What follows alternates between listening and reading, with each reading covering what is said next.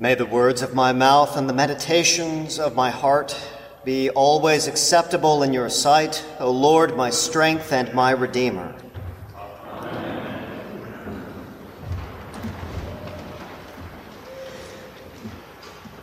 When we remember that the author of this gospel reading that we've just heard this evening was once a Jewish tax collector working in the service of a provincial Roman ruler, that being Herod Antipas, who was son of Herod the Great in the gospel reading, and thus ultimately rendered his service to Caesar himself. In other words, when we realize that the author of this gospel himself was once a traitor, to his own Jewish people. As a result, was socially scorned, outcast, and deemed a sinner for his trade, guilty of extortion. You remember this Matthew, Jesus found actually sitting behind a tax collector's booth. When we see that with some clarity and focus, we begin to see that there is a very unique reason and motivation that Matthew has personally for recounting this visit that wise men from the east made in search of the king of the Jews. The arrival of these, quote, wise men is far from being merely a nice gesture or a complimentary addition to the Christmas story as it's conveyed on so many Christmas cards. In context leading up to this event,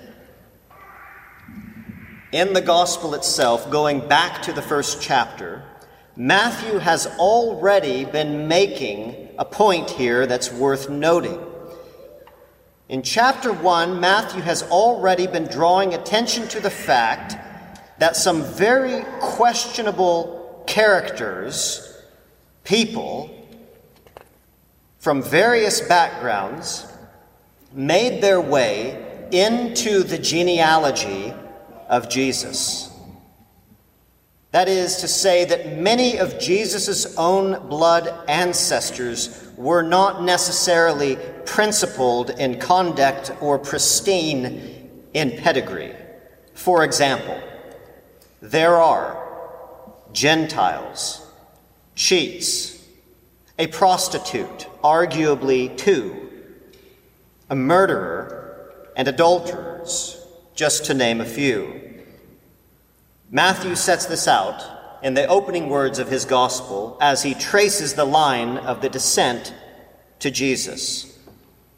As Paul puts it in Romans 8, in taking on the likeness of sinful flesh, God in Jesus Christ also clearly invites and welcomes real life sinners in the flesh upon their repentance into the closest, most intimate relation with himself, sharing blood with them.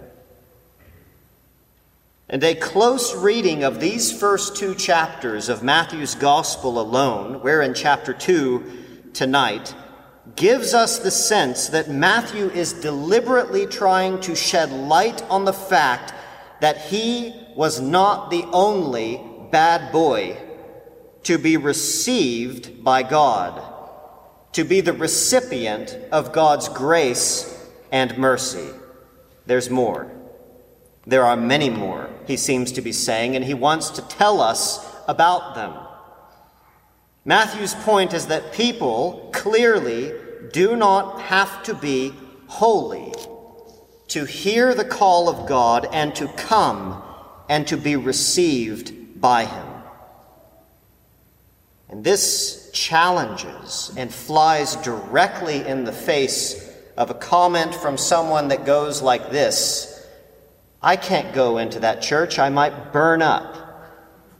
I've heard that quip a time or two. Which brings us back to these wise men. These wise men, to begin with, are in fact Gentiles. That's a fact. They are people who naturally lived, moved, and had their being not only outside the covenant community that Israel enjoyed with God, but also, very likely, ensnared in sinful, wicked practices measured against God's standards. Sure, wise in the eyes of the world, but not in the eyes of God and His standards. Laying aside their lifestyles, simply being Gentile alone at this time is enough to identify them as sinners and outcasts, worthless. All Gentiles were considered lost and without hope, having absolutely no share in God's covenant. And this was not just sentiment due to national pride and prejudice, for the Apostle Paul himself in the New Testament affirms this very thing in the letter to the Ephesians. He says, Remember, you Gentiles, you once were separated from Christ, alienated from the commonwealth of Israel, strangers to the covenants of promise having no hope and without God in the world. This was the starting position and condition of all Gentiles by nature of identity. And these Gentiles are who show up, searching for the one born King of the Jews. In addition to being Gentiles, they are more precisely identified by the Greek term magoi, rendered magi in many other translations. And what we need to realize and be reminded of is that there is nothing honorable in God's eyes about that term, that position in life, those practices, or that profession. They were something akin to and maybe a blend of magicians, astrologers, sorcerers, enchanters. As our hymn put it, sages, but I don't think that does justice. In fact, some dictionaries define them as wizards. It was wise men that Pharaoh of Egypt summoned to oppose Moses as God worked all those mighty signs to deliver his people. It was wise men in Babylon that King Nebuchadnezzar relied on to interpret his dreams, who couldn't. Without question, in both the Old Testament and the New Testament, God explicitly warns and instructs his people against participating in any and all forms of sorcery and what, what might be summed up as spiritual and dark magic.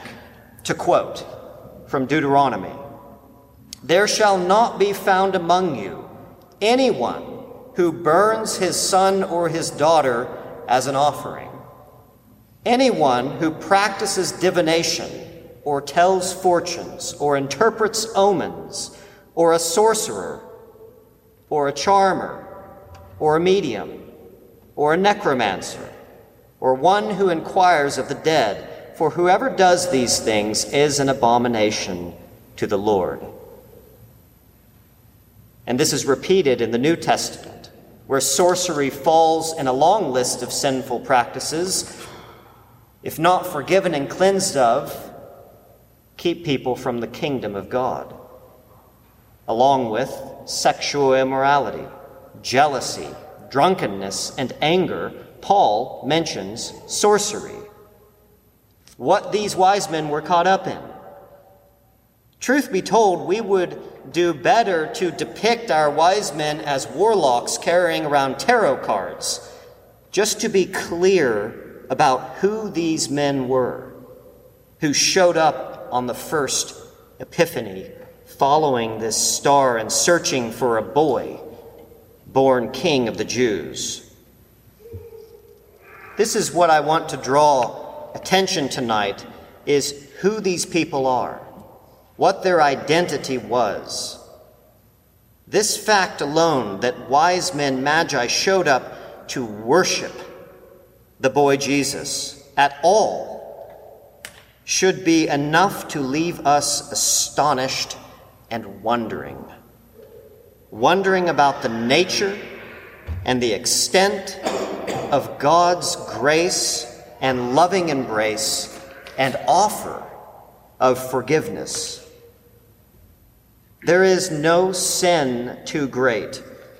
There is no person too far off. There is no person too far gone that He, God, can't and won't offer forgiveness to those who come.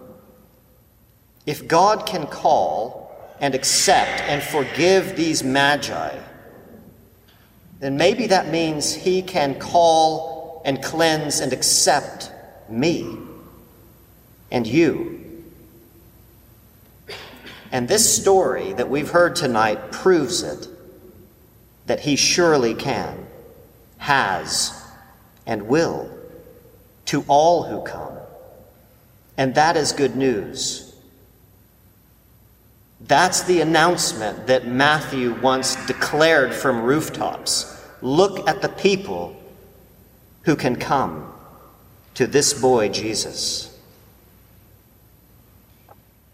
To borrow an image, I once heard the arrival of Jesus on the scene in time and space, in the place of Bethlehem to be exact, is like the arrival of a magnet in a dark, dusty corner.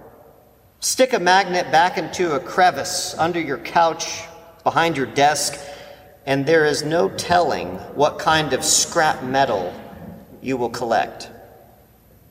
These magi are some of the first bits of long lost metal, if you will, to be called out of the darkness, to step into the light, to come and to cling to this king.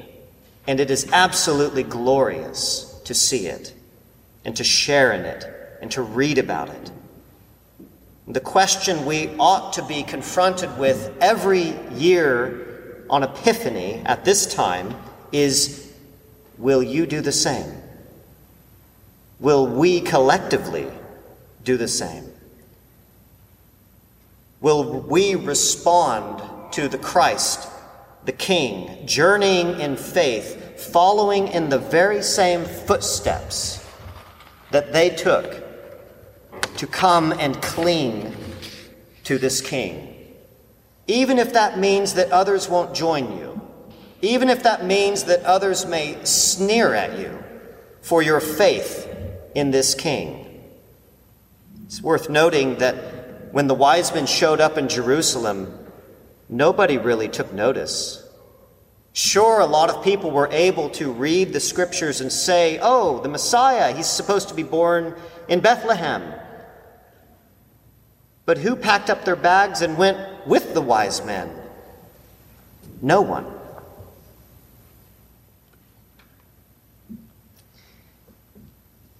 Not everyone responds to this call.